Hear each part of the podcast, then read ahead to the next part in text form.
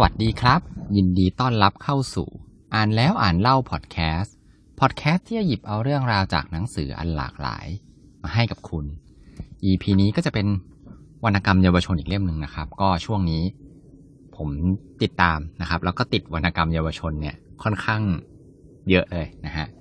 ก็ต้องบอกว่าอ่านแล้วเนี่ยได้อะไรเกินคาดเลยนะครับเล่มนี้ครับมีชื่อว่าหลอดน้อยฟอนเตินรอยเล่มนี้เขียนโดยคุณฟรานเชสฮอดสันเบอร์เน็ตนะครับผู้เขียนเป็นผู้หญิงนะครับแล้วก็ถูกแปลเป็นภาษาไทยโดยคุณเนื่องน้อยศรัทธาเล่มนี้ครับถูกตีพิมพ์เป็นภาษาไทยครั้งแรกเนี่ยตั้งแต่ปี2553ครับก็เป็น10ปีแล้วนะครับเนื้อเรื่องครับเป็นเรื่องราวที่เล่าถึงเด็กน้อยคนหนึ่งครับที่ชื่อเซดริกเออร์รอลเด็กคนนี้ครับมีอายุ7ขวบเกิดในประเทศอเมริกาครับโดยที่คุณพ่อของเด็กคนนี้ครับจริงๆแล้วเป็นชาวอังกฤษนะครับแถมยังเป็นลูกคนเล็กของตระกูลที่เป็นครอบครัวขุนนางใหญ่ที่เป็นตำแหน่งที่เรียกว่าเอิร์นนะครับเอิร์นแห่งโดรินคอตนะฮะพ่อของเขาเนี่ยมาพบรักกับคุณแม่นะครับที่เป็นชาวอเมริกาแล้วก็แต่งงานกันแล้วก็อาศัยอยู่ที่อเมริกาครับแต่ว่าโชคไม่ดีครับที่คุณพ่อของเด็กน้อยคนนี้ครับ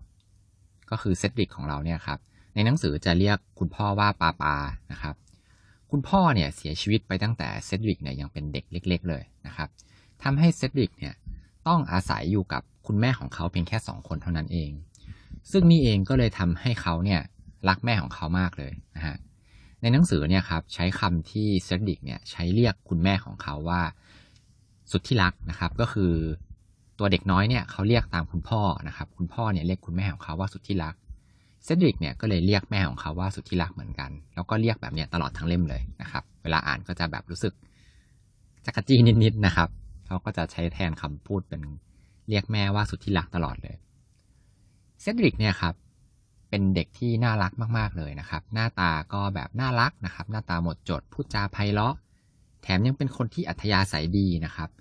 มีไมตรีจิตกับเพื่อนๆทุกคนเลยแล้วก็เขามีเพื่อนทุกวัยเลยครับมีเพื่อนที่เป็นเด็กเหมือนกันนะครับแล้วก็มีเพื่อนที่เป็นผู้ใหญ่นะครับ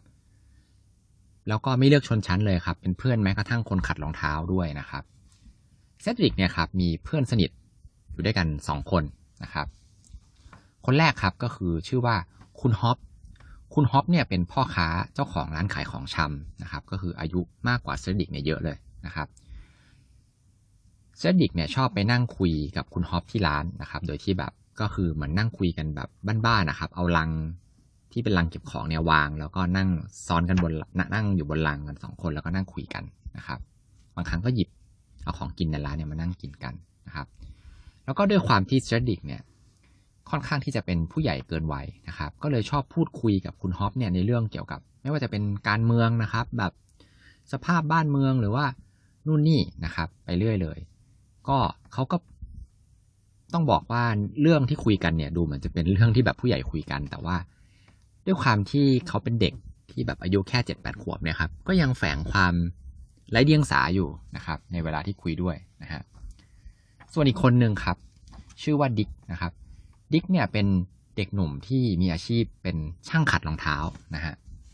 ก็อย่างที่บอกไปครับว่าเขาคบกับคนทุกชนชั้นเลยนะครับครอบครัวของเซดริกเนี่ย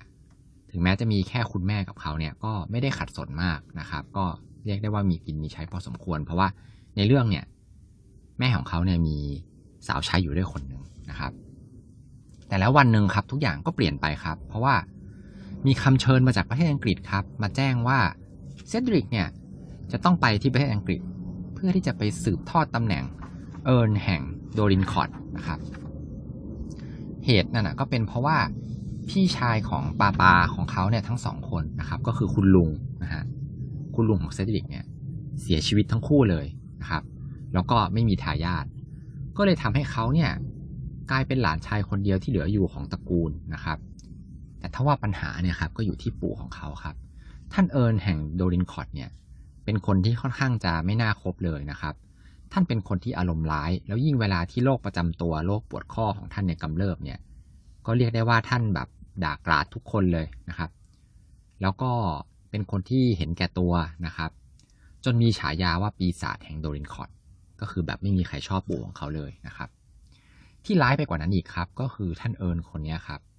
เกลียดลูกสะใภ้ครับก็คือแม่ของเซดริกเนี่ยมากเลยเพราะว่าท่านเนี่ยคิดว่าเธอเนี่ยมาพรากลูกชายไปจากตระกูลนะครับจนถึงขนาด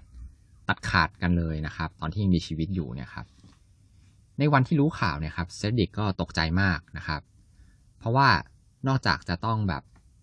ย้ายที่อยู่นะครับเปลี่ยนที่อยู่เป็นประเทศอื่นคนละซีกโลกกันเลยเนี่ย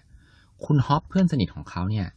ก็เคยเล่าเรื่องของความไม่ดีของขุนนางประเทศอังกฤษเนี่ยให้ฟังอยู่บ่อยๆนะครับเขาก็เลยกลัวว่าเพื่อนของเขาเนี่ยจะไม่ชอบตัวเขาที่อยู่ดีๆก็กลายเป็นขุนนางไปแล้วนะครับแล้วเซดริกเนี่ยก็ยิ่งกังวลใจไปอีกครับว่าณเวลาเนี้ยตัวเขาเองเนี่ยครับได้กลายเป็นลอร์ด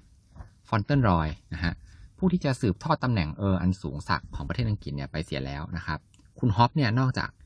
จะไม่ชอบคนอังกฤษแล้วเนี่ยก็ยังไม่ชอบขุนนางอังกฤษด้วยนะฮะในที่สุดครับเซดริกเนี่ยก็ได้เดินทางไปประเทศอังกฤษนะครับเพื่อที่จะไปเป็นลอร์ดแล้วก็ไปเจอกับปู่ของเขานะครับโดยที่เขาเดินทางไปโดยที่เขาเนี่ยไม่รู้ว่าตัวเองเนี่ยพอไปอยู่ที่นั่นแล้วเนี่ยจะต้องแยกกันอยู่คนละที่นะครับคนละปราสาทกับคุณแม่ของเขาเพราะว่าคุณปู่เนี่ยท่านเอิร์นเนี่ยไม่อยากที่จะเห็นหน้าแม่ของเขานะครับอย่างที่บอกไปตอนต้นว่าเขาไม่ชอบลูกสะใภ้มากๆนะฮะส่วนตัวของเซดริกเนี่ยจะต้องไปอยู่กับปู่นะครับที่แบบทั้งดุแล้วก็น่ากลัวแล้วก็เอาแต่ใจที่นิสัยเนี่ยไม่ดีเลยนะครับขนาดผู้ใหญ่เนี่ยก็ยังไม่อยากเข้าใกล้เลยนะครับแต่แล้วครับสิ่งที่ไม่น่าเชื่อก็เกิดขึ้นครับด้วยความใส่ซื่อความน่ารักแล้วก็กิริยามารยาทของท่านหลอดน้อยเนี่ยครับทำให้ทุกคนที่แรกเจอเนี่ยตกหลุมรักในทันทีเลยไม่เว้นแม้แต่ท่านเอิร์นปู่ของเขาที่ค่อยๆถูกเปลี่ยนนิสัยทีละน้อยทีละน้อยจนสุดท้ายกลายเป็นหลงรักหลานคนนี้แบบถอนตัวไม่ขึ้นเลยทีเดียวทั้งที่ก่อนหน้านี้ท่านเอิร์นคนนี้ไม่เคยเลยที่จะรู้สึกรักใครอย่างจริงจังแม้กระทั่งลูกของท่านเองทั้ง3คนเนี่ยท่านก็ไม่ได้รู้สึกรักใคร่อะไรลูกของท่านเลยท่านรู้จักแต่การรักตัวเองเท่านั้นเรื่องราวเนี้ยครับในหนังสือเล่มนี้นะครับนอกจากจะเป็นที่เป็นแบบเรื่องราวแบบฟีลกู๊ดนะครับอ่านแล้วก็ชวนอมยิ้มตามไปด้วยนะครับด้วยความน่ารักของท่านหลอดน้อยเนี่ยในช่วงท้ายของเรื่องครับมันก็ยังมีดราม่าที่ผู้เขียนเนี่ยได้มีการผูกปมเอาไว้ได้อย่างน่าติดตามแล้วก็ช่วยลุ้นไปด้วยในระดับหนึ่งนะครับระดับที่เป็นวรรณกรรมเยาวชนนะครับอาจจะเทียบกับนิยายสืบสวนสอบสวนไม่ได้นะฮะก็อ่านแล้วเนี่ยครับนอกจากว่าเราจะได้รู้ถึงมุมมองทางด้านการเมืองนะครับวัฒนธรรมต่างๆในสมัยนั้นแล้วก็ความแตกต่างกันของอังกฤษนะครับกับอเมริกานะฮะก็ยังมีเรื่องของมุมมองนะครับที่ของตัวละครที่แบบเหมือนเติบโตขึ้นแล้วก็มุมมองที่เปลี่ยนไปครับของไม่ว่าจะเป็นท่านเอิร์นนะฮะแล้วก็คุณฮอปนะครับส่วนตัวเนี่ยผมว่าอ่านแล้วเนี่ยครับได้ข้อคิดเยอะเลยนะครับอย่างเช่นการเลี้ยงดูเด็กคนหนึ่งเนี่ยครับแม่นะครับผู้ที่แบบให้ความรักกับลูกนะครับไม่เคยดุด่าแล้วก็ไม่เคยพูดจาไม่ดีเนี่ยให้ลูกได้ยินเลยนะครับสอนให้ลูกทำดีกับทุกคนเนี่ยทำให้เด็กเนี่ยกลายเป็นคนที่มองโลกในแง่ดีนะครับแบบท่านหลอดน้อยนะครับที่ทำให้ขนาด